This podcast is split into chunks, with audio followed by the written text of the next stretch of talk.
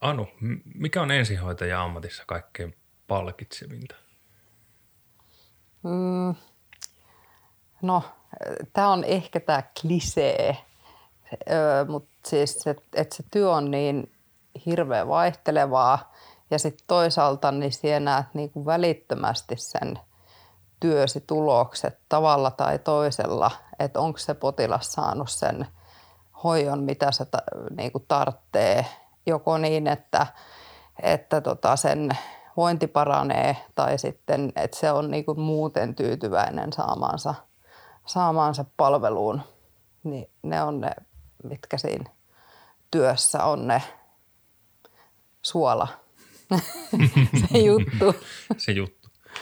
Hyvä. Eli Anu Venesoja on tänään amikasti vieraana. Anu on Exotella ensihoitajana, kenttäjohtajana, tutkija – ja, ja Mitä kaikkea muuta vielä? Mä en edes muista. Pitäisi olla semmoinen prujuluntti, mistä katsoo kaikki. Ja ennen kaikkea vuoden ensihoitaja. Paljon onnea Amikastin puolesta. Amikast onnittelee. Kiitos. Ja, ja tota, Lappeenrannasta alun perin valmistunut silloisesta Etelä-Karjalan AMKsta, eli samasta opia, josta ollaan kaikki kolme. Vähän eri, eri vuosina, mutta kuitenkin. kuitenkin. Eli tervetuloa Amikastiin. Kiitos. Kiitos kutsusta. Amikasta. Totuutta ja tarinoita ensihoidon maailmasta. Isäntinä Antti ja Mikko.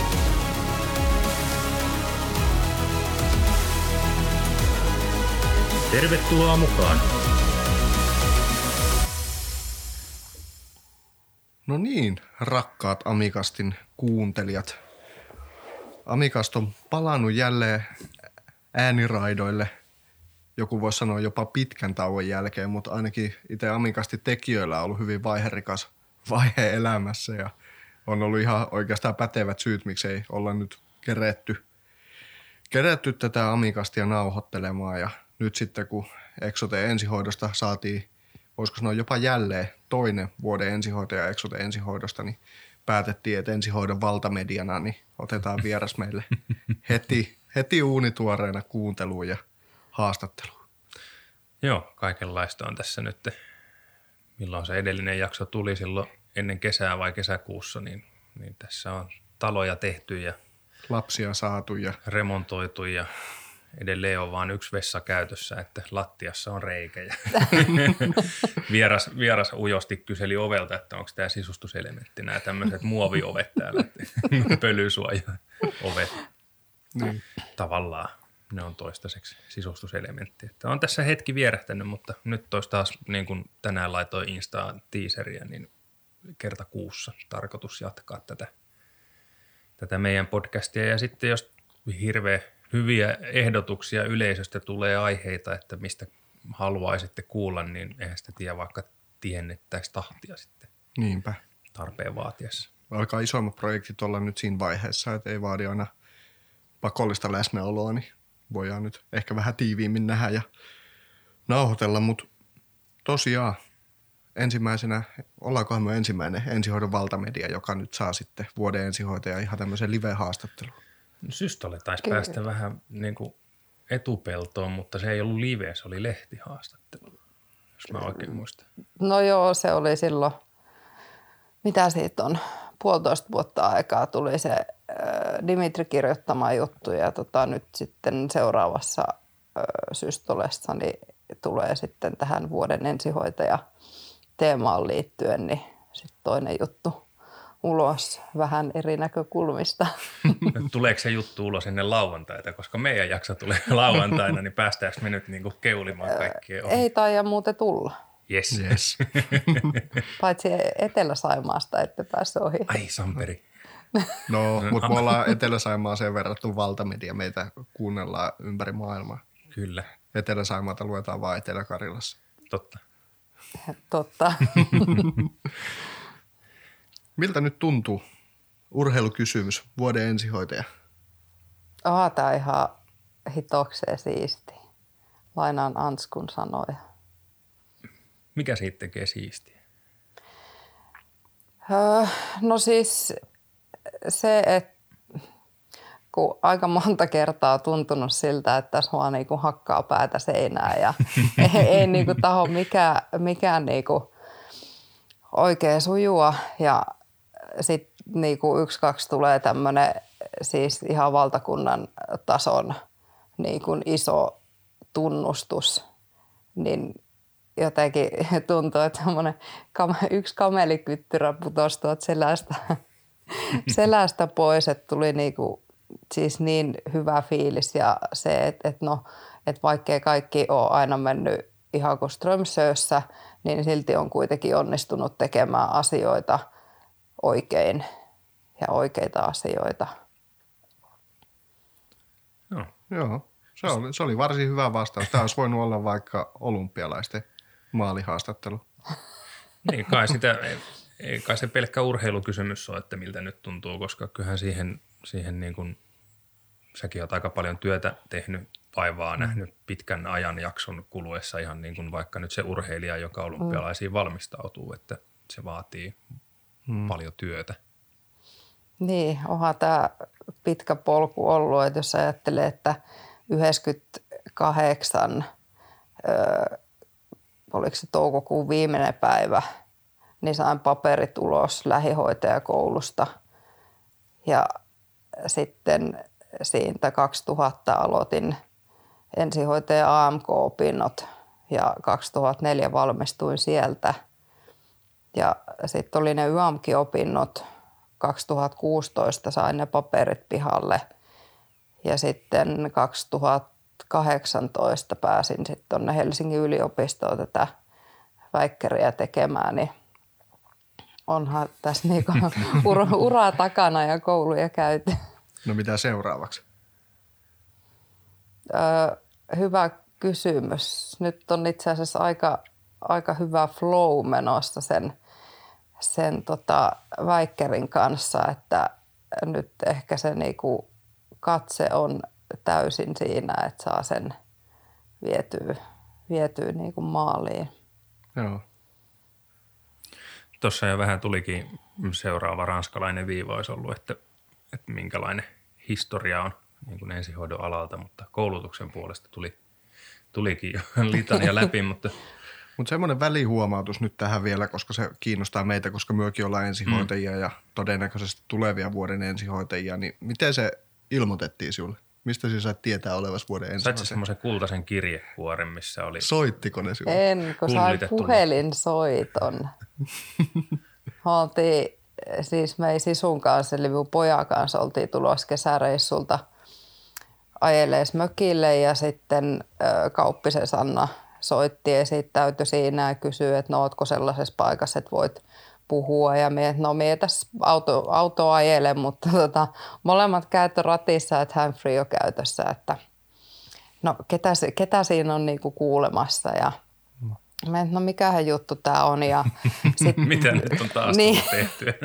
niin ja sitten niinku ensimmäisen ajatuksen tuli sellainen mieleen, että kun me oltiin tota, ton Dimitrin kanssa niin puuhasteltu sitä, sitä tota ensihoidon työaikaa kyselyä ja siihen liittyvää tämmöistä niinku artikkelisarjaa, että tämä liittyy nyt jotenkin siihen, että mm. et tota, ne on niinku kiinnostunut Tehy ja ensihoitoalan liitto siitä, että et ne pyytää meitä esittelemään sitä ja sitten kun se sanoikin, että ei kun et sinut on valittu vuoden ensihoitajaksi, niin kyllä siinä vähän niin kuin auto heilahti. Onneksi oli, oli suora, suora tie, leveät pientareet, niin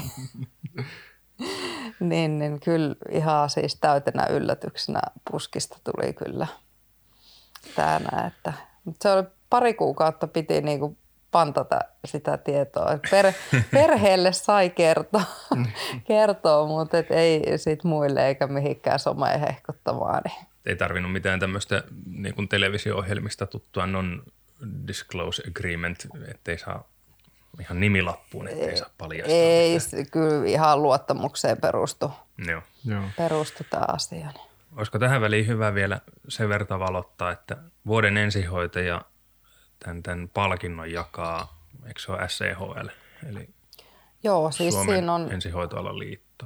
Joo, siis siinä on tota, Suomen, joo, siis Suomen ensihoitoalan liiton opintopäivillä tai tänä syksynä niin tämmöisen webinaarin yhteydessä niin jaettiin se jaettiin tai jaetaan se palkinto, mutta et siihen valintaraatiinhan kuuluu sitten tämän ensihoitoalan liiton lisäksi niin tehyn ensihoidon ensihoitojaos ja niin. tota, sitten Systolelehti, ensihoidon opettajat ja sitten Suomen anestesiologiyhdistyksen ensihoidon alajaos, eli niin kuin ensihoitolääkärit. Joo, eli aika kattava kuva koko kentältä näkemystä siihen, että ketä valitaan tähän. Joo. Joo.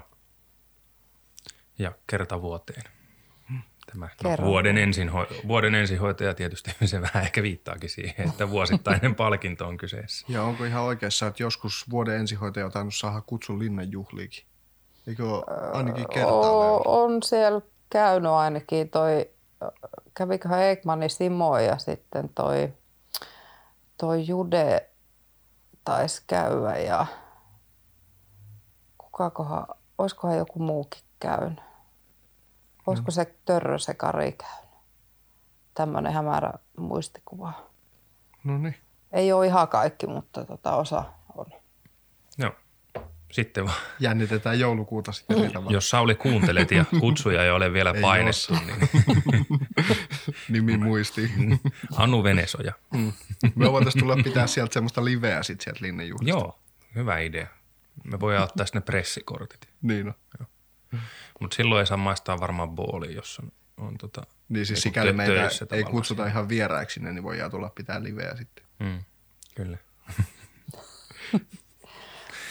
tota, niin, hypättiin takaisin ja nyt hyppään takaisin siihen, mitä olin sanomassa, kun Mikko, Mikko vei puheenvuoro. Ää, koulutustausta kävitkin jo tuossa vähän läpi, että lähihoitajasta ensihoitaja AMK ja sitten YAMKki ja sitten tohtoriopinnot yliopistossa – niin, niin mikä ylipäänsä sai lähtemään sinne lähihoitajakouluun? Öö, no siis miehel, no me oli siis peruskoulussa olin ö, aika hyvä oppilas, että taisi olla vähän päälle ysin tai jossain ysikantturoissa keskiarvoja. Tota, sitten me pyyhkäsin niinku lukioon siitä, mutta sitten vaan niinku oli, että et ei vitsi, että ei tämä ei vaan niinku ole minun juttu. Ja sitten hyppäsin, hyppäsin sieltä pois ja vähän aikaa sitten tauolle, että no mitäs tässä näin nyt niinku tekisi. Ja, ja sitten, no okei, että no toi voisi olla ihan jees toi lähihoitaja. Että meillä suvussa on näitä hoitoalan ihmisiä. Äiti on ollut lasten sairaanhoitaja siellä niitä pikkuvauvoja teholla hoidellut niitä lapsia – lapsia ja tota, sitten minun ukki on ollut sodassa lääkintämiehenä, niin ehkä sieltä sitten niinku toi ensihoitopuoli. Mutta sieltä niinku se lähti sitten liikkeelle se hoitoalalle hakeutuminen. Oliko missään vaiheessa mitään muuta ajatusta, että mitään muuta annusta olisi voinut tulla kuin hoitaja? Siis kyllä minä niinku pohdin tota kaupallisen puolen juttujakin kauppista, mutta et ei se sitten ehkä kuitenkaan. Et tuntuu, että olet valinnut oikean alan? No joo, tuntuu kyllä. Olisi se jännä tässä kohtaa tunnustaa, kun on valittu vuoden ensihoitajaksi, että itse asiassa on harmittanut koko ura. Kyllä mitä, mitään muuta vaan tekisi, mutta ensihoitoa. Niin. Te, ketkä kuuntelette, se oli virhe. Mm. No ootko miettinyt, jos kun lukio jäi, jäi vähän vaiheeseen, että olisiko siitä ollut ilo, että olisi käynyt vielä senkin siinä, ajatellen nyt tätä jatkoa sitten. Toki se on hankala ehkä kaksikymppisenä niin. miettiä, että, että 15 vuoden päästä lähden yliopistoon lukea itteeni tohtoriksi. Niin...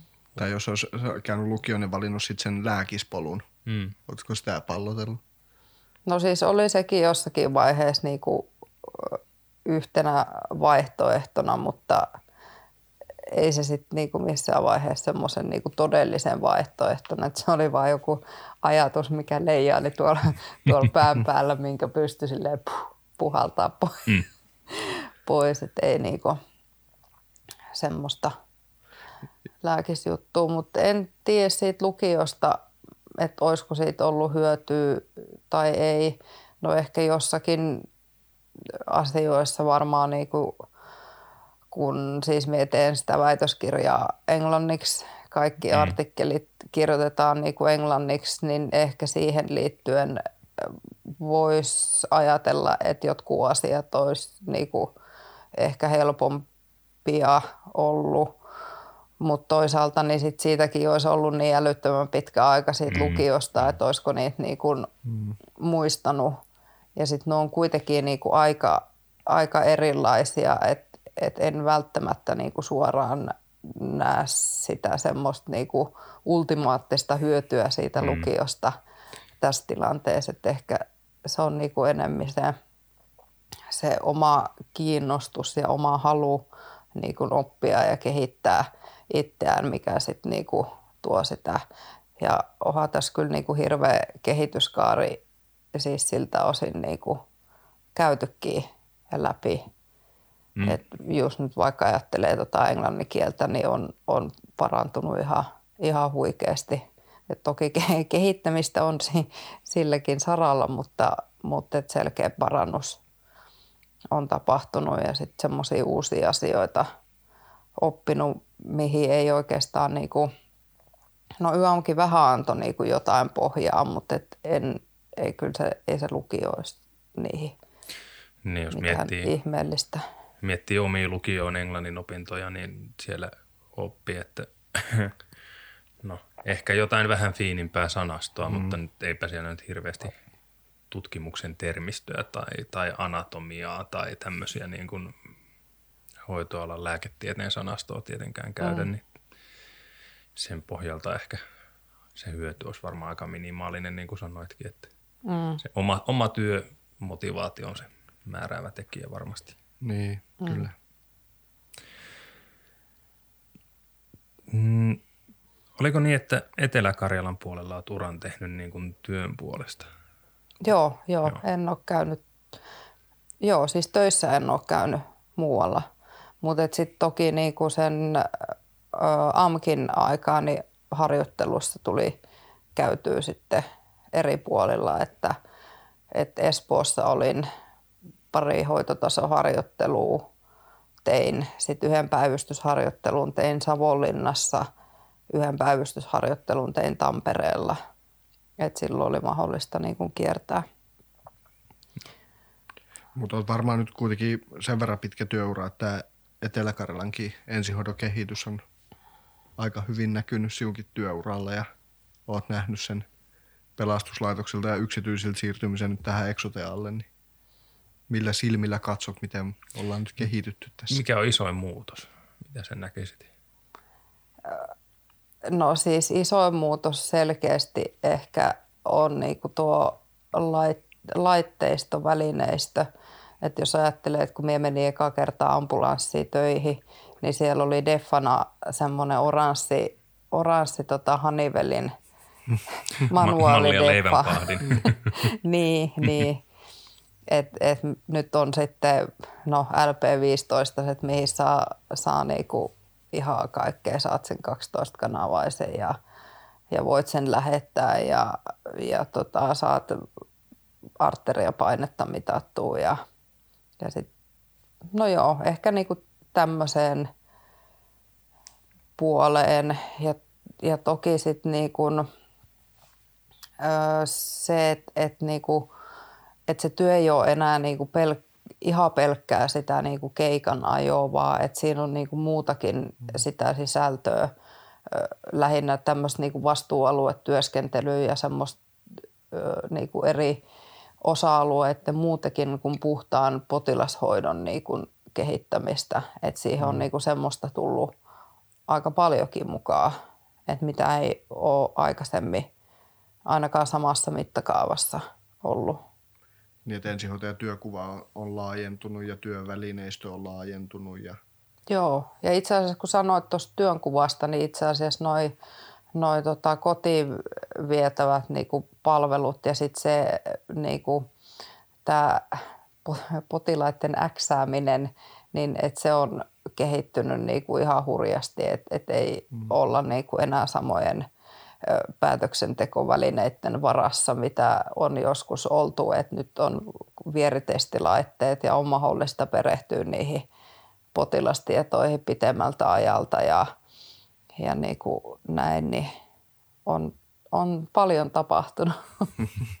Onko nyt äkkiä heittää lonkalta joku hyvä ensihoitomuistelu, joku mieleen jäänyt keikka tai joku Tuliko liian nopeasti? Voi vitsi. Kun, ei kun rupesin tässä näin niinku kelaamaan, että mit, mitä niinku olisi, olisi semmoista tota, keikkaa. No ehkä semmoinen siis muistelo. Tämä on ensimmäisen työnantajan ajoilta. Silloin ajettiin paljon noita sairaalasiirtoja. Mm-hmm. Tuonne, no pääasiassa Helsingin suuntaan, mutta toki sitten myös no Kuopio oli sitten seuraavaksi. Mm. Eniten käytiin käytiin siellä ja tota, silloin näitä ö, tehohoitopotilaita, niin ne oli hengityskoneessa ja oli hyvin monitoroituna ja pääsääntöisesti aina oli lääkärisaattajana. Mutta se kuljetus ö, tapahtui erittäin harvoin paareilla, va, vaan tota, paarien sijasta sinne lanssiin työnnettiin sisään kokonainen sairaalasänky. Ja sitten se oli, pistettiin liinoilla kiinni sinne. Ja no, oliko potilalla turvavöitä, öö, kysyppä joku muu. Mutta ehkä tämmöinen niinku muistella. Et siinäkin suhteessa on menty kuitenkin vähän potilasturvallisuuden näkökulmasta ainakin eteenpäin ja ehkä jopa työntekijöiden ergonomian, että tuommoinen sairaalasängyn ambulanssin siirtäminen ei ole ihan pikkujuttu. Joo, ei. Joo.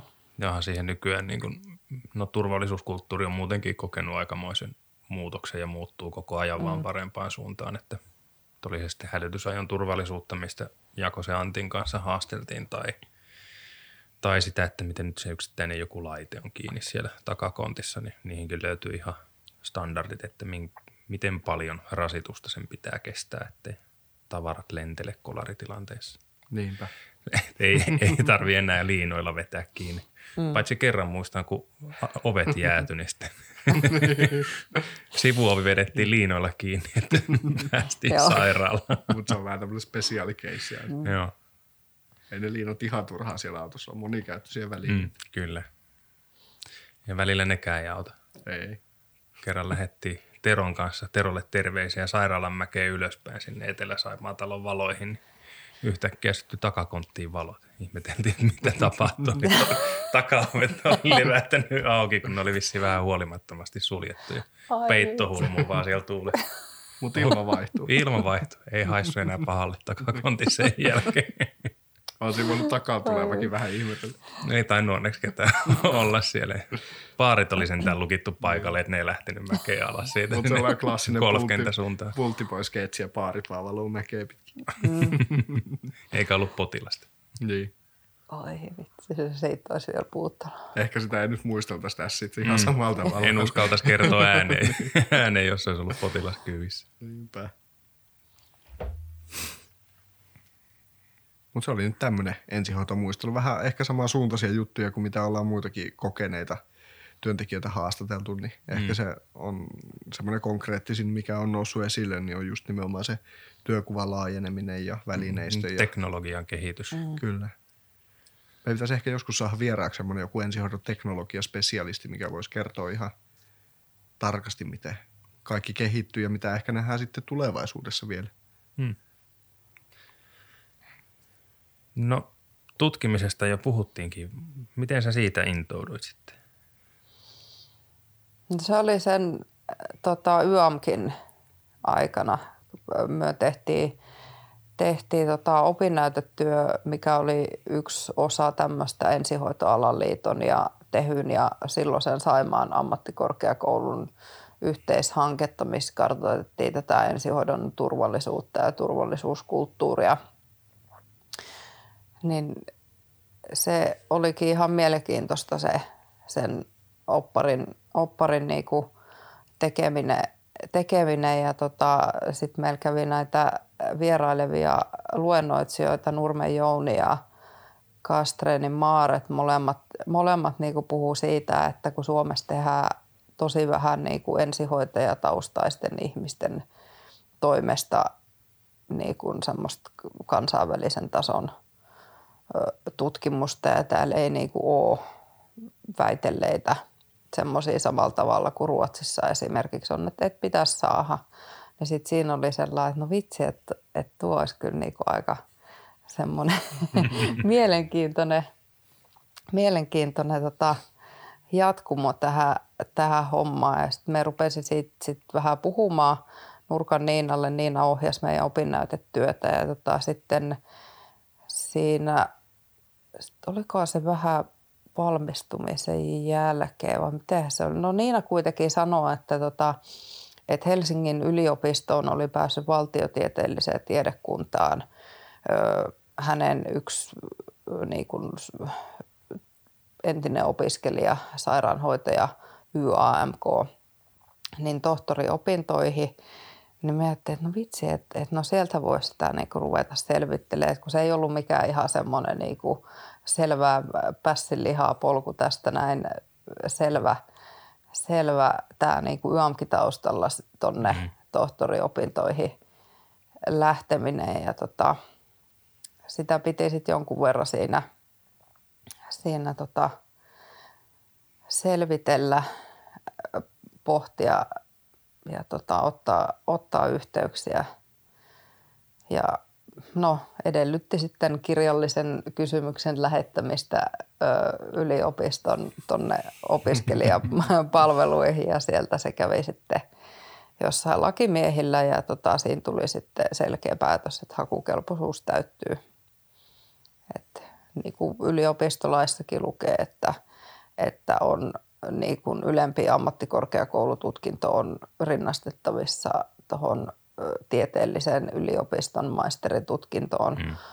Toki niin, että, että yliopisto voi halutessaan vaatia jotakin tämmöisiä niin kuin siltaopintoja tai vähän niin kuin lisäopintoja siihen, siihen rinnalle sitten vielä, mutta se ei ole mikään, mikään pakollinen ja – No sen jälkeen meitä on sitten siellä useampi päätynyt. Niin mä meinasin just kysyä, että se, en ole varma olitko se sinä, joka avasi portit vai, vai kuka, mutta nythän se polku on ilmeisesti paljon selkeämpi tällä hetkellä. Että ylemmästä AMKsta hakeutuu tasaiseen tahtiin kuitenkin tohtoriopintoihin yliopistoon ensihoitajataustaisia ihmisiä. Joo, no ainakin tuonne Helsingin yliopistoon Joo. hakeutuu kyllä, että et sinne on niinku selkeä – selkeä se polku, polku niin kuin olemassa ja mm. siellä on hyvin suopeasti niin kuin suhtauduttu, su, suhtauduttu meihin tällä, tällä taustalla, että, että silleen hieno juttu, että se ei ehkä ihan kaikissa yliopistoissa ole niin itsestään selvää tai selkeää se. Mm. että toki mahdollista on päästä, mutta ne saattaa sitten edellyttää jotain muuta. Joo. Miten Jouni ja Maaret sitten aikoinaan tätä gäppiä perusteli, että miksi se on tärkeää, että taustaiset ihmisetkin tekisi tutkimusta, mielellä vielä laadukasta kansainvälisesti tarkastelun kestävää tutkimusta? No, Minkä niin kuin aukon se täyttää, jos semmoista termiä voisi käyttää? No se, että et kun et ensihoitohan on muutakin kuin pelkästään sitä lääketieteellisiä – temppuja tai, tai toimenpiteitä, että, että siinä on niin kuin se potilas ja että pitäisi mm. saada se niin kuin potilaan osuus siinä näkyviin ja sitten tutkia niitä asioita, mitä ne lääkärit ei, ei niin kuin tutki siitä ensihoidosta, eli siihen niin kuin sitä uutta, uutta semmoista tutkittua tietoa. Osaatko jonkun esimerkin antaa meidän ehkä maalikommalle kuuntelijalle tai ensihoidon opiskelijoille, joita, jotka meitä ainakin jotkut Joskus mun opetuslapset kuuntelee, niin että miten sitten lääkärin tekemä ensihoitoa koskeva tutkimus ja ensihoitajan tekemä ensihoitoa koskeva tutkimus, onko niin, miten valtava se katsantaero, keskittyykö ne niin eri asioihin vai mistä no, se ero tulee? No sitä on ehkä niinku huono tolleen vetää sitä rajaa, että et voi ajatella, että et, et, ö, lääkäri voi olla ensihoitajataustaisen johtamassa tutkimusryhmässä tai ensihoitajataustainen voi olla siinä lääkärin johtamassa tutkimus, tutkimusryhmässä ja tehdä ihan täysin niin kuin rintarinnan tasavertaisesti sitä, sitä niin kuin tutkimusta, mutta et ehkä se niin kuin, jos ajattelee vaikka suomalaista tämmöistä ensihoitolääketieteellistä niin kuin tutkimusta ja vaikka jos Jounin ottaa siihen, siihen esimerkiksi, niin sehän on niin kuin hyvin pitkälti keskittynyt, keskittynyt just tähän ilmatien hallintaan tai että on tullut niin kuin useampia tutkimuksia. Ja sehän on selkeästi semmoinen niin kuin lääkärin suorittama mm-hmm. toimenpide. Niin, niin, mitä se kysyy? niin, sitä ensihoitaja- ja lääkäritaustaisen tutkimuksen niitä mm. näkökulmaeroja. Kun sanoit, että lääkäri tekee ehkä enemmän lääketieteellistä tutkimusta, niin onko sitten ensihoitajien tekemä tutkimus enemmän keskittyy vaikka järjestelmään tai potilaaseen tai siihen vaikka nyt turvallisuuskulttuuriin mm. tai – No, si, no silleen se ehkä niinku yksinkertaistettuna on, mutta et ei niinku toisaalta niin mikään, niin kuin äsken just sanoin, että mikään ei joo, estä kyllä, sitä kyllä. lääkäri olemasta mukana niissä järjestelmätutkimuksissa tai vetämästä, vetämästä sitä lääkärijärjestelmätutkimusta. Mm. Ja, mutta et sit, jos niinku, vaikka haluttaisiin jotakin lääke, lääkeainetta – tutkia tuolla, tuolla niin kuin ensihoidossa, niin kyllä se sitten vaatii, toki se ensihoitaja voi olla siinä ihan hyvin mukana, mutta että se kuitenkin vaatii sen, että siinä on lääkäri sitten sitä tutkimusryhmää vetämässä, että, että semmoisia niin vivahdeeroja, voisiko sanoa. Ties, tiesikö ne, ketä ne houkuttelee? Olit siitä tavallaan helppo maali tähän, että ne tiesi, että siellä lähdet kuitenkin selvittää tätä ja lähdet näihin tohtoriopintoihin. Ei, ei ne tiennyt sitä etukäteen. Olitko maalituksen uhri? En. En, mutta ehkä yllätyshullu. Kyllä. Tuohon, tuohon liekkiin kun riittävästi kaataa bensaa, niin se syttyy. Käänteispsykologit, älä vaan lähde sinne. Joo.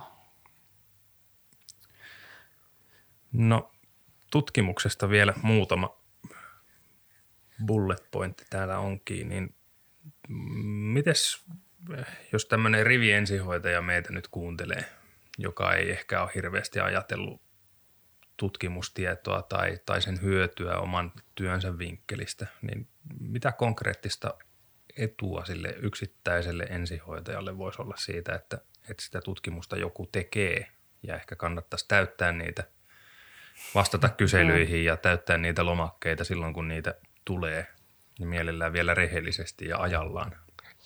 Mitä hyötyä konkreettisesti siitä on? Onko tämä vähän johdatteleva kysymys? Ei, mä oon vaan huomannut semmoisen, että, että niihin välttämättä vastausprosentit esimerkiksi mm. ei ole aina ihan mm. niin hyviä kuin ne voisi olla. Mm. No tota, niin, no ehkä sille, että kun äh, siinä opiskeluvaiheessa niin on niin kuin ihan luonnollista, että, että se fokus on niin kuin siinä potilaan hoitamisessa ja, ja tutkimisessa ja tämmöisten niin sanotusti temppujen tekemisessä. Ja se saattaa niin kuin tuntua siltä, että, että mitä tämmöisellä niin kuin vaikka jollain opinnäytetyöllä, miksi tämmöistä pitää tehdä – Mm. tehdä tai miksi, miksi niinku, että et ei tämä ole niinku ensihoitajan semmoista niinku ydintehtävää. No ei se välttämättä suoraan ole sitä, sitä niinku ydintehtävää, mutta mut sitä, niinku, sitä tarvii. Et, et jos esimerkiksi huomaa vaikka tö, töissä, että joku asia ei, ei toimi, siis keikoilla huomaa, että joku asia ei, ei niin kuin toimi, ja sitten halu lähteä sitä asiaa niin kun selvittää, niin harvemmin se asia johtaa mihinkään, että siihen vaan tuot sen asian omana mielipiteenä esiin, että mm. tämä juttu ei toimi, vaan että, että siinä niin kun tulee se, että nyt tarvittaisiin sitä tutkimustietoa, eli sitten mennään etsimään sitä tutkittua tietoa, että onko joku tehnyt jo jotain tähän liittyen, onko jossain käytössä jotain niin kuin parempia konsteja, mitä voisi vois tänne soveltaa. Ö, tai sitten niin kuin aikaisemmin puhuin niistä siitä vastuualuetyöskentelystä vaikka, mm. että sitten kun tulee sitä työkokemusta vähän, vähän lisää ja se vakiintuu se paikka siellä, siellä työyhteisössä ja, ja se oma, oma niin kuin kiinnostuksen kohde, kohde löytyy ja haluat lähteä sitä kehittämään, pääset mukaan johonkin vastuualueeseen, niin ettei se jää vaan semmoiseksi pelkäksi niin kuin musta tuntuu mielipiteiden esittelyksi, mm. niin edelleen niin kuin kaivataan sitä tutkittua tietoa siihen, siihen taustalle, mihin, mihin se niin kuin nojaa, miksi tehdään niitä muutoksia. Tai sitten, no se osaltaan vähän liittyy näihin vastuualuetyöskentelyihin, mutta tota, aika monessa organisaatiossakin ehkä ilman mitään niin kuin tämmöistä opinnäytettyä pohjaa tai muuta, niin tehdään jotakin kyselyitä vaikka tai halutaan selvittää jotakin niin kuin asiaa, että miten, miten joku niin kuin toimii tai onko koettu jotakin epäkohtia tai olkoon nyt mitään niin kuin hyvää jää.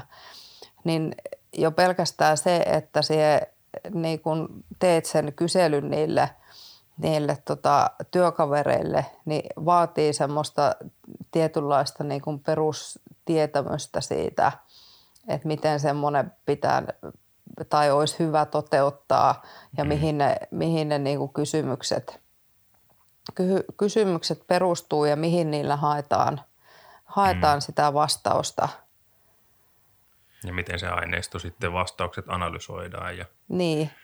Ja yksi, mikä myös opinnäytettyä prosessista itselle tulee mieleen hirve, hirveän tärkeänä on se, että ne, se opettaa myös etsimään tietoa. Mm. Mielellään vielä semmoista tietoa, joka on jostain luotettavasta lähteestä eikä, eikä mistään MV-lehden niin. sivuilta. niin. kyllä se ainakin niin kuin omassa opinnäytetyössä oli se tavallaan halu niin kuin kyseenalaistaa joku asia – niin kuin tavallaan sen tutkitun tiedon pohjalta, että on joku valmis toimintamalli, mitä ehkä tavallaan osa porukasta kokee hyväksi, ketkä on siihen tottunut, mutta sitten toiset näkee siinä epäkohdan, niin sitten tavallaan tieteellisesti sen kyseenalaistaminen, niin se vaati kyllä tutkimusta jo aika paljon siihen mm. taustalle. Mm. Että semmoinen tavallaan hyvä tapa kyseenalaistaa asioita, jos jaksaa tutkia niitä. Mm. No, miten sitten potilas? Miten se hyötyy tutkimuksesta? Eikä, nyt ei puhuta verenpaineen mittauksesta. no, Tämä se, on ehkä vähän hölmö niin. kysymys, mutta, mutta se, että jos taas meitä kuuntelee joku, joka ei ensihoidosta tiedä muuta kuin, että on, on erivärisiä kirkkaita pakettiautoja, missä on vilkkuvia valoja ja helvetin kova ääni, niin tietääköhän ihmiset oikeasti, kuinka paljon näitä asioita on sitten kuitenkaan niin. Niin tutkittu ennen kuin niitä on ruvettu tekemään, että kaikki ei nimenomaan just perustu siihen mututuntumaan tai noita tieteisiin.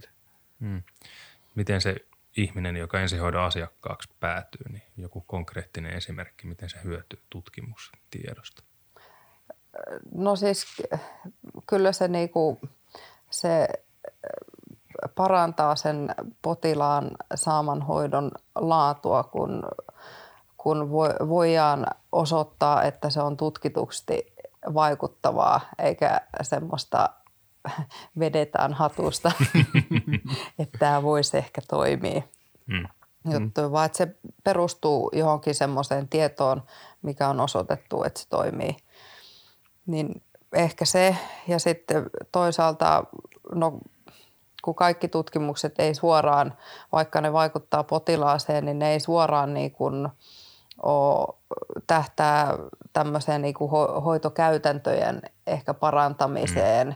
Vaan, vaan niin kuin, ö, tietoisuuden lisäämiseen ö, asioista, jotta sitten voi esim ihan kuka tahansa ensihoitaja niin voi huomioida sen omassa työssään.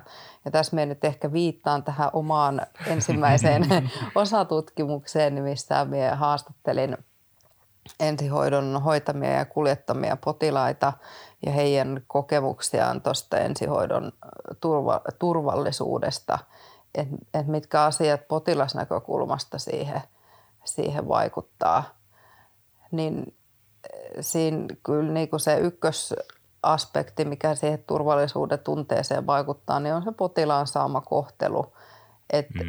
Se kävi aika selkeästi ilmi, että potilas ei, eh, ei itse suora, suoranaisesti pysty niin kuin arvioimaan sitä, että onko se annettu, annettu hoito niin kuin asianmukaista ja onko se toteutettu ö, teknisesti turvallisesti. Mm. Mutta että se niin kuin suurempi merkitys oli sillä, että minkälaisen ilmopiirin se ensihoitohenkilöstö pystyi luomaan siinä, siinä ensihoitotilanteessa, että se potilas koki itsensä tai olonsa turvalliseksi. Että yksikin potilas, se sanoo aika hyvin, hyvin sen, että, että tota, jos, jos on hirveän niin kuin virallinen siellä keikalla – käyttäytyy tosi virallisesti, niin se tekee semmoisen turvattoman tunteen. Mm. Et siinä niinku, et, ehkä se, että et tulee se kokemus, että et tuo ei ole nyt niinku oma itsensä. Mm. Eli mm. semmoinen... Ei, niinku, ei olla aitoja. Niin. Mm.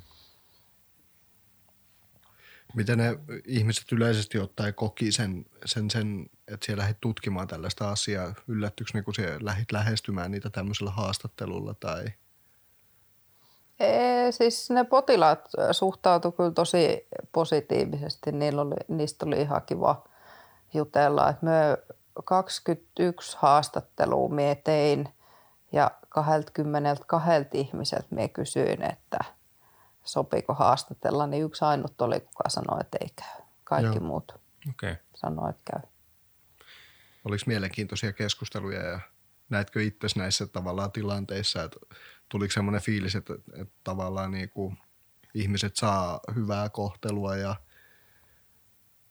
onks niinku, oliko niissä tavallaan semmoinen niinku fiilis, että olisi jo turvallista niillä potilailla olla?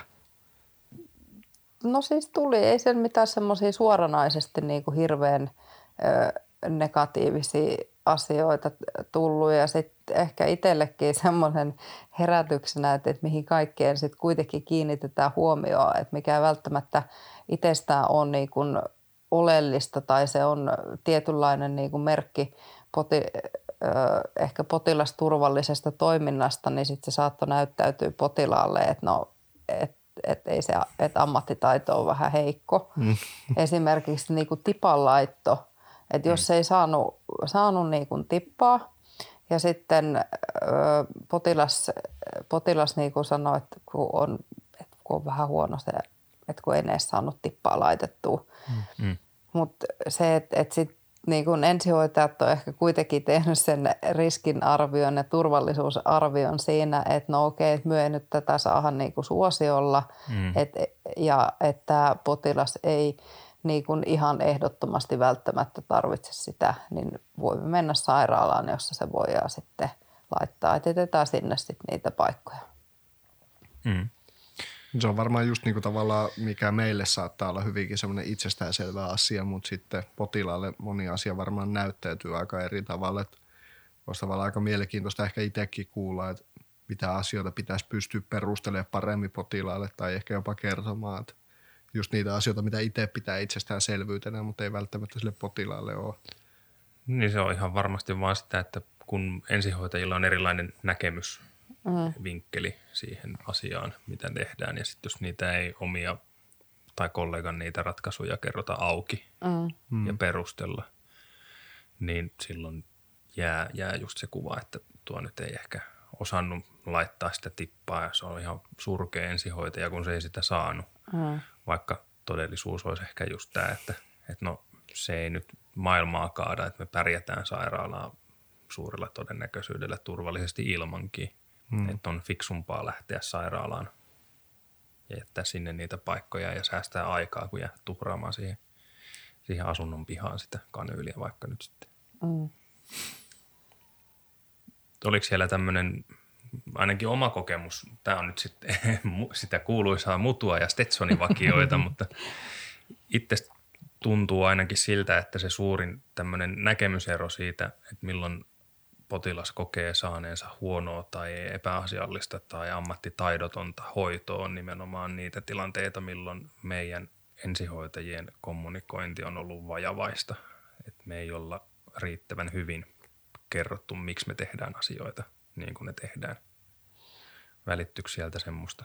Onko mä ihan väärässä mun mutuni kanssa? No siis me oli ehkä niin, tai siis ehkä noiden haastattelujen osalta sen verran onnellisessa asemassa, että ne oli kyllä, kyllä niin kuin pääasiallisesti tyytyväisiä siihen saamaansa hoitoon, mutta kyllä se, niin kuin se, se kommunikaatio siinä, että, että onko se potilas mukana siinä, siinä niin kuin tilanteessa, otetaanko se osaksi sitä niin kuin päätöksentekoa, niin kyllä se, no jostakin vastauksista niin oli kyllä niin kuin aistittavissa tämä, tämä, tämä tämmöinen näin, Joo. tämä, niin kuin tämä kommunikaatioasia. No tota niin, niin, niin. Millaisia ö, lisäkouluttautumismahdollisuuksia tämä nyt avaa sitten ensihoitajille, kun sä oot lähtenyt tätä uraa avaamaan tai tänne tohtoriopintoihin, kun oli puhetta siitä, että se on nyt sitten tuonut mukanaan muitakin sinne yliopistoon, niin, niin, niin kuin iso ryntäys sinne yliopistoon nyt sitten on? Tai toivotaan, että on. Niin. Tämä Paljonko on aloituspaikkoja? niin. mien rehellisesti sanottuna, mien tiedä, aloituspa- että onko mitään aloituspaikkamäärää noihin. Et, et tota, taitaa olla Helsingin yliopistoon, onko se nyt kaksi kertaa vuodessa se, se tota, haku niihin tohtoriopintoihin keväällä ja, keväällä ja tota, syksyllä ja sitten ne siellä arvioi ne, ne tota, hakemukset ja sitten tekee niiden hakemusten perusteella ne päätökset. Ja se ei ole se hakeminen, se ei ole samanlainen prosessi kuin kun siellä hakisit AMKia tai siellä hakisit YAMKia. Ei mennä opintopolun kautta ja yhteishakuun. Ei vaan, että siellä on yliopiston sivuilla on, on tota erikseen sinne sitten, sitten tota avautuu niin kuin linkki, missä täytetään sitä, sitä tota hakemus, hakemuskaavaketta ja, ja sitten sinulla pitää olla jo niin kuin jonkinlainen tutkimussuunnitelma, mikä siihen otetaan liitteeksi. Sinun pitää olla kontaktoinut ohjaajat, eli sinulla pitää olla jo niin kuin ohjaajat valmiina. Ja sitten ö, vastuuprofessorin puolto sille sinun, sinun hakemukselle. Sitten pitää olla seurantaryhmä hankittu, eli tarkoittaa sitä, että jos nyt, tai esimerkiksi sitä, että jos nyt kävisi niin, että menisi ihan totaalisen ristiin sukset noiden ohjaajien kanssa tai, tai tota, tulisi joku muu yllättävä juttu, että ne lähtee kokonaan johonkin muualle, muualle töihin tai, tai tota, joku vakava sairastuminen tai näin, niin että siellä on sitten niinku se semmoinen perälauta, että mikä auttaa sinut sitten loppuun asti sen mm. tohtoriopintojen kanssa. Toki niiden kanssa niin kuin kerran vuodessa pidetään sit myös semmoista palaveria, että missä katsotaan sitä, että miten, miten se homma niin kuin etenee ja sitten heiltä saa tarvittaessa tukea, jos kokee näin. Mutta siinä on aika monta, monta niin kuin steppyä siinä hakujutussa, mikä kyllä merkittävästi poikkeaa noista. Että et se ei ole semmoinen, semmoinen, että päätänpä edellisenä iltana tehdä tämän hakemuksen. Vähän sille läpällä vaan hain. Niin. Mm, kännissä ja läpällä. Mm, tota, no sitten kun sinne on päässyt, niin mistä se sitten koostuu ne tohtoriopinnot? Onko se vaan tutkimuksen tekoa ja tiedonhakua ja analysointia ja artikkelin kirjoitusta? No siis pääpiirteittäin, mutta et on niin kuin 40 opintopistettä on – on sitten semmoisia niin kuin valinnaisia pakollisia opintoja. Taitaa tälläkin hetkellä vielä ainut pakollinen kurssi olla tutkimusetiikan kurssi, mikä kaikkien täytyy käydä tohtoriopinnoissa.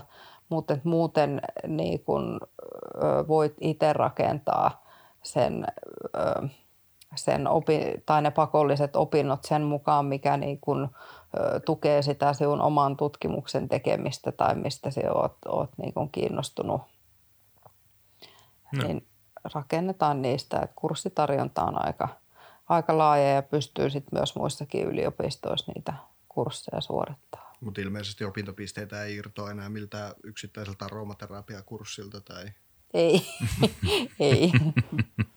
ei, mutta toki sitten noista niinku konferensseista irtoaa opintopisteitä sillä edellytyksellä, että sinulla on ollut joko posteri siellä tai sitten suullinen, suullinen tota, presentaatio siellä paikan päällä, mikä no, kuulostaa ehkä helpolta, mutta, mutta edellyttää kuitenkin niin kuin ihan napakkaa työtä. Että. Niin, johonkin isompaan seminaariin, kun lähtee puhumaan tutkimuksesta, niin ei sinne oikein voi tunniksi mennä läpi se, mitä sattuu. Että se mm. vaatii ehkä jonkun näköistä valmistelua. No joo, ja siis se, että kun niissä ne, että jos niinku suullinen esityskin on, tai useasti myös niissä posteriesitysten yhteydessä se ei ole pelkkä posteri seinällä, vaan että sinulla on joku tietty aikaikkuna, milloin on semmoinen posterikierros, missä sinulla on aikaa esitellä sitä omaa posteria. Minulla oli Madridissa ensihoitokonferenssissa oma posteri ja se oli tiukkaa säädelty kolmen minuutin esittely. Ja ei ne, niin kuin ne suulliset presentaatiotkin, niin ne on niin kuin jotakin 10 ja 20 minuutin väli, niin kuin välistä. Saattaa kuulostaa helpolta, että sehän on vaan niin kuin tosi lyhyt aika. Mutta kyllä se, mitä, mitä lyhyemmäksi se aika menee, mitä sinulla on mm. aikaa niin kuin puhua ja kertoa siitä sinun omasta tutkimuksesta, niin sitä enemmän se joudut sen eteen tekemään, että sinä saat sen tiivistettyä siihen – mm. muutaman minuutti. No nyt kun on tohtoriopinnut sitten tehty, niin mitä ovia se sitten avaa? Nouseeko palkka?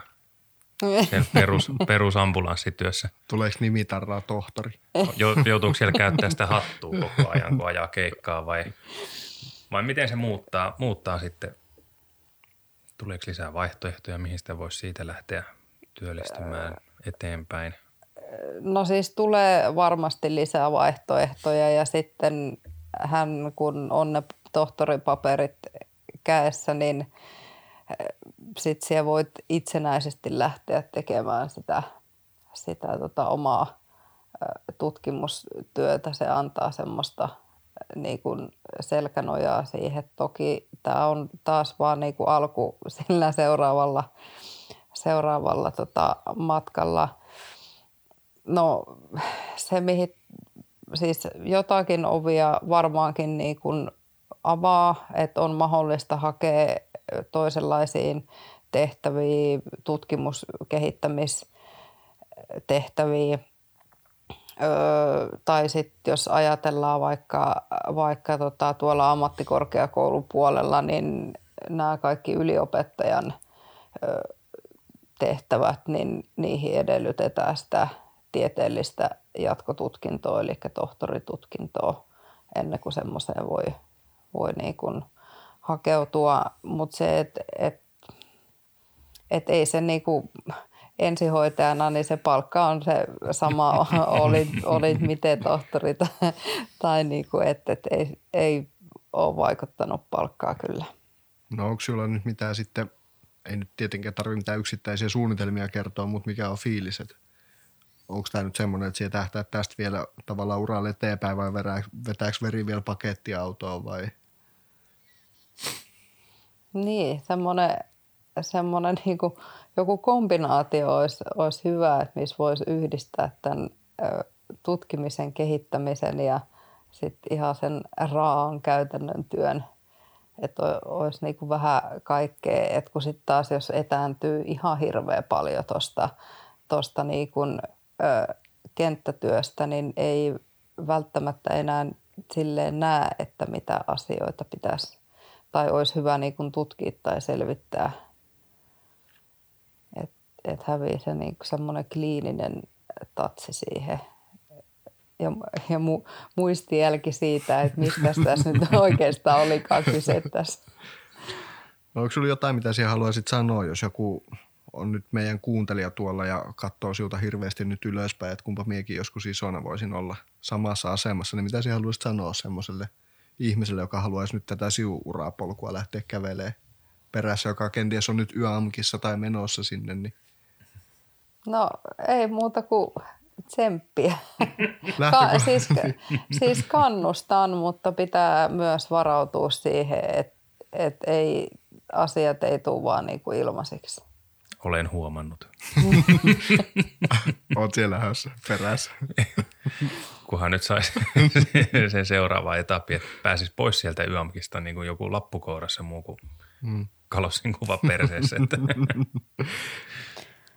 Mutta jos nyt pitäisi ajatella niin, että suositteletko, jos on, sanotaan, että olisi motivaatio kohillaan, niin suositteletko tätä?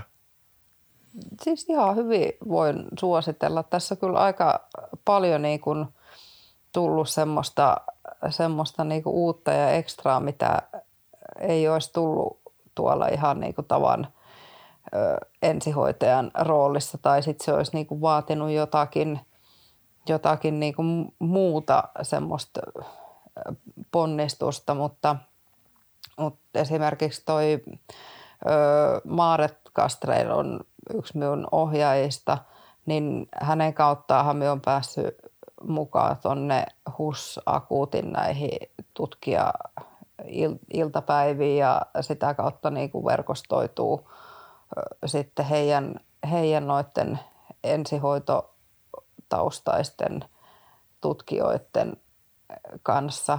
Ja sitten kun Maaret tuli minulle tai suostui lähteä minulle ohjaajaksi, niin sitten hän toi mukanaan minulle tuot Ruotsista tuon Veronika Lindströmin Karoliinisesta instituutista. Eli nyt on sitten sinnekin päin niin kuin kontakteja olemassa. Ja sitten toisaalta niin minä olen taas Veronikan kautta sitten tavannut, tavannut noita ö, ruotsalaisia ensihoitajia, ketkä on lähtenyt siellä – niin kuin tälle tutkijapolulle näihin väitöskirjaopintoihin, niin verkostot on laajentunut. Ja sitten taas Susanna Tella tuosta Lab-ammattikorkeakoululta, niin sitten hänellä on tämmöisiä muunlaisia kansainvälisiä yhteyksiä. Hänen kauttaan me on päässyt tämmöiseen Ernst Cost Action hankkeeseen, missä niin kun kansainvälisesti kartoitetaan tämmöistä second victim-ilmiötä terveydenhuollossa niin kuin yleisesti. Mutta me, me ollaan semmoisissa, meitä on niin kuin jaettu tämmöisiä työpaketteihin, mitkä sitten vähän eri näkökulmasta sitä second victim-ilmiöä katsoo. Ja ne on semmoisia suhteellisen pieniä porukoita, että semmoinen 10-20 ihmistä on, on tota siellä ja on kyllä ollut niinku tosi kiva huomata, vaikka niinku ajattelin, että no minä olen vaan tämmöinen pieni ensihoitaja täältä Suomesta, niin sitten kun kertoo siitä, siitä omasta niinku taustastaan ja tuo sitä niinku ensihoidon näkökulmaa sinne, että miten, niinku, että miten kiinnostuneita siellä niinku ollaan. Mm ja että et miten niin kuin nämä asiat näyttäytyy, näyttäytyy niin kuin täällä sairaalan ulkopuolella, kun se ei välttämättä ole ihan, ihan mm. niin kuin kaikilta osin sama kuin sit tuolla sairaalan sisäpuolella.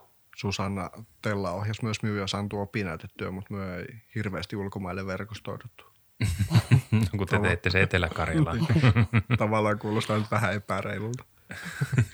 Miten tota, niin sitä piti vielä kysyä nyt tässä – asiaan liittyen, mutta kun siellä meni tämmöistä vähän niin kuin erilaista polkua pitkin nyt sinne tohtoriopintoihin, niin tuntuuko just, että sinulta niin kuin tavallaan kuitenkin kohdeltiin ihan tasavertaisena tutkijana ja tohtoriopiskelijana? No siis joo, kun kyllähän sinne kun ensimmäiselle kursseille meni, niin silloin on onneksi ollut tietoa mistään koronasta, koronasta tai niin kuin muusta, niin oli vähän silleen, että no vitsi, että, että no, minä olen vaan niin kuin tämmöisestä minä olen vaan ensihoitaja, minä olen vaan yamki ja tälleen näin, että, että vähän silleen, että no ehkä, liiankin vähätellen meni sinne, mutta et, et niin kuin tosi hyvin ne on, on kyllä niin kuin ottanut siellä, siellä vastaan ja, ja niin kuin rohkaissut ja ihan selkeästi ihan samalla viivalla ollaan kuin, kuin tota, muutkin, että et ei, ei ole kyllä, en ole havainnut mitään semmoista nenän vartta pitkin katsomista, vaan edelleen, ehkä, no. Niin, siellä ei ollut lentosalissa semmoista osastoa karsinaa. Ei. Hyamkin käynyt, että menee tuonne takanurkkaan istumaan. Oliko teillä tohtoriopinnoissa kovempia opiskelijabileitä kuin AMKissa tai YAMKissa? Ai mitä opiskelijabileitä? Kai teilläkin on haalarit. Ei. tai jos on, niin minä en ole ainakaan, minä en ole nähnyt tai en ole ainakaan hommaa. Tämä saattaa nyt vie jonkun opiskelijahalut ihan kokonaan. Ai, no hei, ne parhaat jutut on noissa konferenssissa. ja niitä voi ainakin avoimin mieli suositella. niitä voi avoimin mieli suositella. Mutta niihin voi lähteä kuka vaan, ei tarvitse olla mikään siis tutkija tai tutkimuksen tekijä, että sinne voi ja kannattaa lähteä, jos on mahdollisuus. Niin. Pitäisikö meidän järjestää kuuntelijamatka johonkin konferenssiin? No, mulla on ehkä yksi tiedossa, mihin joudun tai pääsen joka tapauksessa osallistumaan, mutta – Leikataan tuo joudun pois nyt. Eiköhän Aalloharjakin joku päivä ehkä vielä toteudu. Niin. Uskotaan vahvasti mm. ja suositellaan. Onko meidän kysymyspatteristo ammuttu nyt tyhjäksi? Kyllä musta alkaa tuntua siltä, että mä voin hetkeksi taas hiljentyä. No hei, minä voisin kyllä itse asiassa täydentää tuohon just kun siihen, että, että miten siellä yliopistolla ollaan niin kuin otettu – niin ehkä siinäkin niin kuin, se ensihoitaja tausta ja se tämä niin kuin ensihoito konteksti, toimintaympäristö, niin on se ehkä sielläkin niin kuin semmo, ja siis tietyllä tavalla niin kuin, voisiko sanoa, että uutta ja ihmeellistä tai semmoista niin kuin mielenkiintoa herättävää, että, että sillä saa niin kuin semmoista – kuulijan korvat ovat ekstra höröllä, kun siellä sanoo ensiho- sanan ensihoito. Että kyllä se niin kuin kiinnostaa ja ehkä selkeästi niin kuin sitä kautta näyttää sen, että on, on niin kuin tarvetta sitä ensihoitoakin tutkii no. enemmänkin, mitä on tähän asti tutkittu. Sehän kuulostaa hyvältä sitten. Hmm, kyllä. Mutta onko sitten aika suorittaa jokaisen kuuntelijan ja seuraajan kohokohta, eli Arto Nyberistä tuttu. Anu jo ennen nauhoituksia paljasti, että hän on, hän on katsonut Arto Nyberiä ja todettiin, että eihän sitä vuoden ensihoitajaksi muuten pääsiskään. Sulla on edelleen se blazeri hommaamatta. Nyt on vaan. Adidaksen kollegepaita. No, se on sitten, luvataan sitten, kun meillä on Instagramissa tuhat seuraajaa, niin sitten sen jälkeen tota, niin kaikki jaksot nauhoitetaan Blazerissa ja otetaan kunnolla kontaktia Arto Nybergia ja haetaan sille vielä muutama vihje tähän sana assosiaatio-osuuteen. Eli tosiaan ideana on niin kuin varmaan tiedät, mutta on se, että minulla on täällä lista sanoja, viisi kappaletta – ja, ja vastaat niihin nyt sitten mielellään yhdellä sanalla Anttia Feilastan jo siinä ensimmäisessä jaksossa rupesi perustelemaan. Tämä on se, mikä käy joka jaksossa läpi mm, aina. Mm. Ja, ja. Kuulee joka kerta saman. Mm. Ja kuuntelen aina sen loppuun aina siitä jaksosta uudestaan. Eli tosiaan viisi sanaa ja vastaat niihin nyt sitten niin rehellisesti kuin vaan pystyt ja ensimmäisellä mieleen tulevalla sanalla. Mutta aloitetaan rumpujen pärinää. Mikä Anua motivoi? Halu oppia. Mikä turhauttaa? Se, kun kaikki ei tapahdu ihan hirveän nopeasti. Miten siellä tota, niin, rentoudut?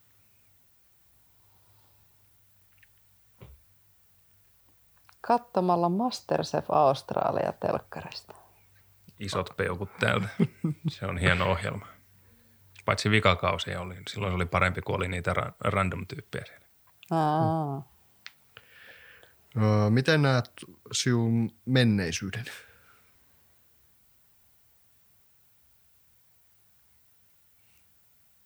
Tuleeko joku synkkä salaisuus nyt vai?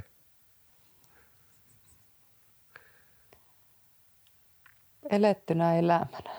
Mites tulevaisuuden? Valoa kohti. Oliko tämä sitten positiivinen vastaus vai ei? Oli se. Oli se. Mm, kunhan ei ole juna. niin. Niin. Ei, Tunnelin päässä näkyvä ei valo. semmoista. Tunnelin päässä näkyvä valo on sammutettu säästösyistä.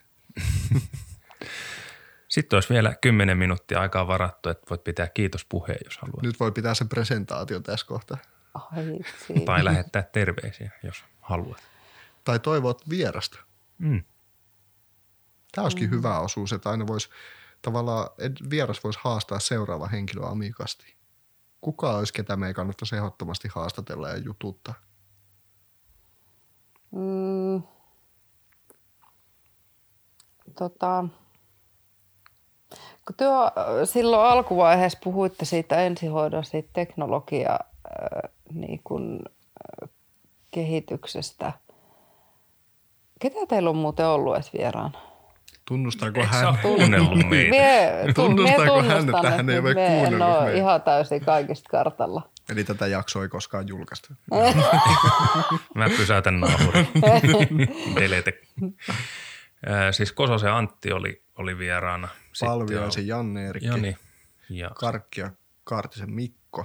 ja sitten oli tuota Jakosen Antti ajonaikaisesta turvallisuudesta puhumassa. No sen mie pongasinkin kyllä sen. No Ja- sitten oli Julli Kyyti, vappujakso. Aa. Onko nyt vähän olo, jos ei muisteta kaikkia vieraita? Niitä on niin monta jaksoa, että Mm, kyllä. Mie voisin tota... Niin, no itse asiassa minulla tuli jo nyt niinku kolmekin mieleen tässä. Saas me tulla. ottaa niin monta. saat ja sitten ehdottaa. lähetetään niille haaste. No tota... Öö, toi siis Dimitri ja sitten kun hän on siis sitä katastrofi Kati lääke, Luukas. Ah, totta. Se on lääketiedettä opiskelee siellä no, Englannissa, Mm. niin, niin kuin siihen liittyy, kun hänellä on niitä ekstreme-matkoja ollut tuonne milloin mihin aavikolle ja milloin jäätikölle ja sitten kohta vissiin johonkin viidakkoon, niin, niin että niistä joku jakso. Toi kuulostaa jo siltä ensinnäkin Dimitrille pitää antaa vähän jotain rauhoittavaa, niin se malta pysyy paikallaan kuitenkaan. Ja toisekseen täytyy ehkä ottaa jopa sit videokuva mukaan siihen. Mm. Voi, voi sitten liittää mukaan niitä. Silloin aika siisteinen matkakuvat, Mm. Kyllä. mitä se on sieltä ottanut. Niin Mut se on sen vähän verran- visuaalisuuttakin mukaan. Se on sen verran elävä kaveri, että täytyy olla laajakuva linssi, että se kestää kuvassa sitten. Joo, mutta se ei ole onneksi mikään Saviluodon Anssi, joka, joka ei pysy ollenkaan paikallaan.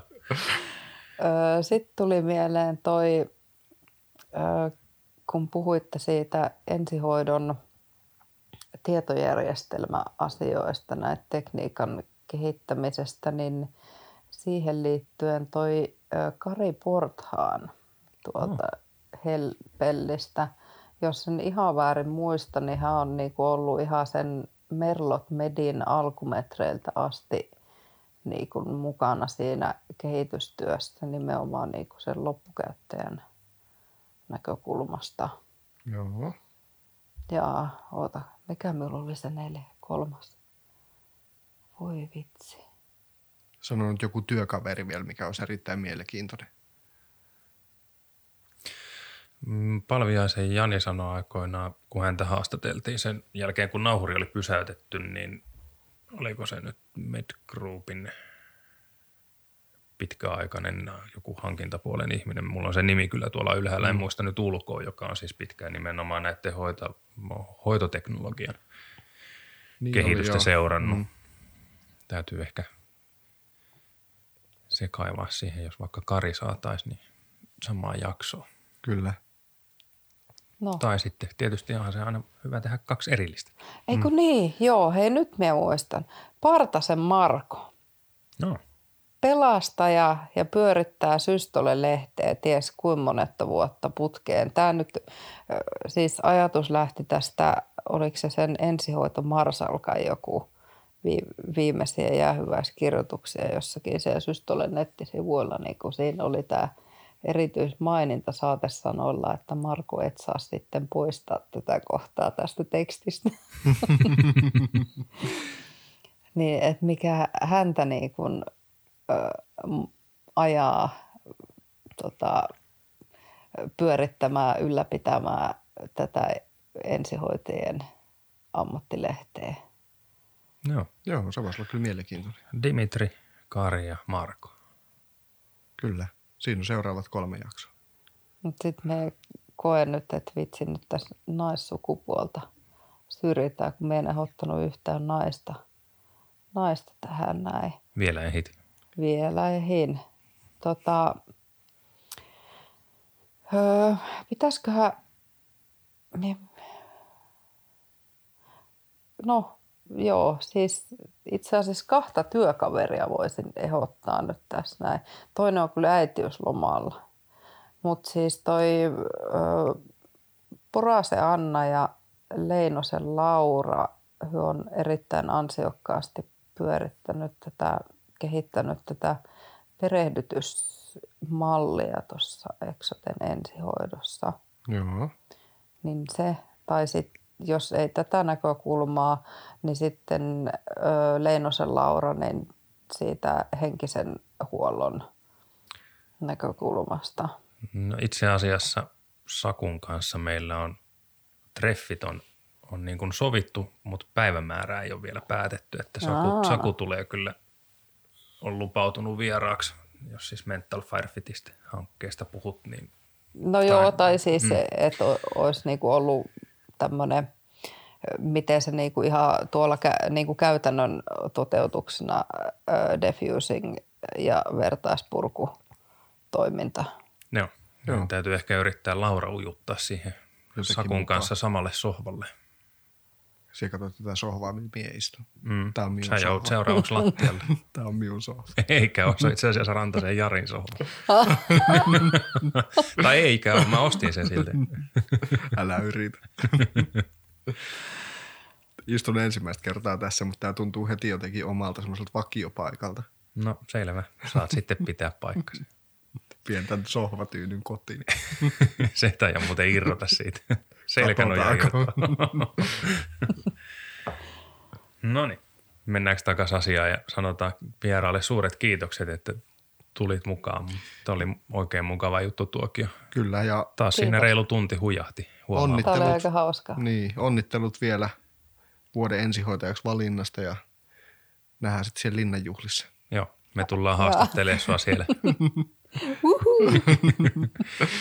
ja kiitos kaikki kuulijat, kun Muistakaa tuli, se- tulitte taas meidän seuraa. Ja muistakaa se Instagramissa se tuhannen seuraaja haaste. Joo, Jos saadaan tuhat seuraajaa, niin kysytään Arto Nyberiä meidän vieraaksi. ja Mikolle laitetaan pikkutakki. Kyllä, ainoastaan. Tulee polokauluspaita vai semmoinen turtleneck-paita siihen pikkutakin alla. Mä haluaisin, että sillä on li- siellä alla liivi ja sitten mirri kaulassa. Käyttääkö mukaan Arto Nyberg semmoinen? Ei, mutta Mikolle se sopisi hyvin. Antti, Antti ei ole katsonut Arto Nyberin, vaan Magic Mikea. Ei sentään Pennan telleriä. Mutta kiitos kaikille kuuntelijoille ja ottakaa meidän somet haltuun ja olkaa meihin yhteyksissä. Kyllä. Hei! Ensi kertaa. Kiitos.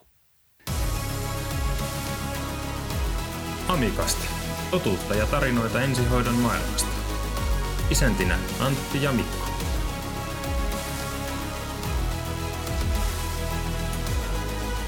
Tervetuloa mukaan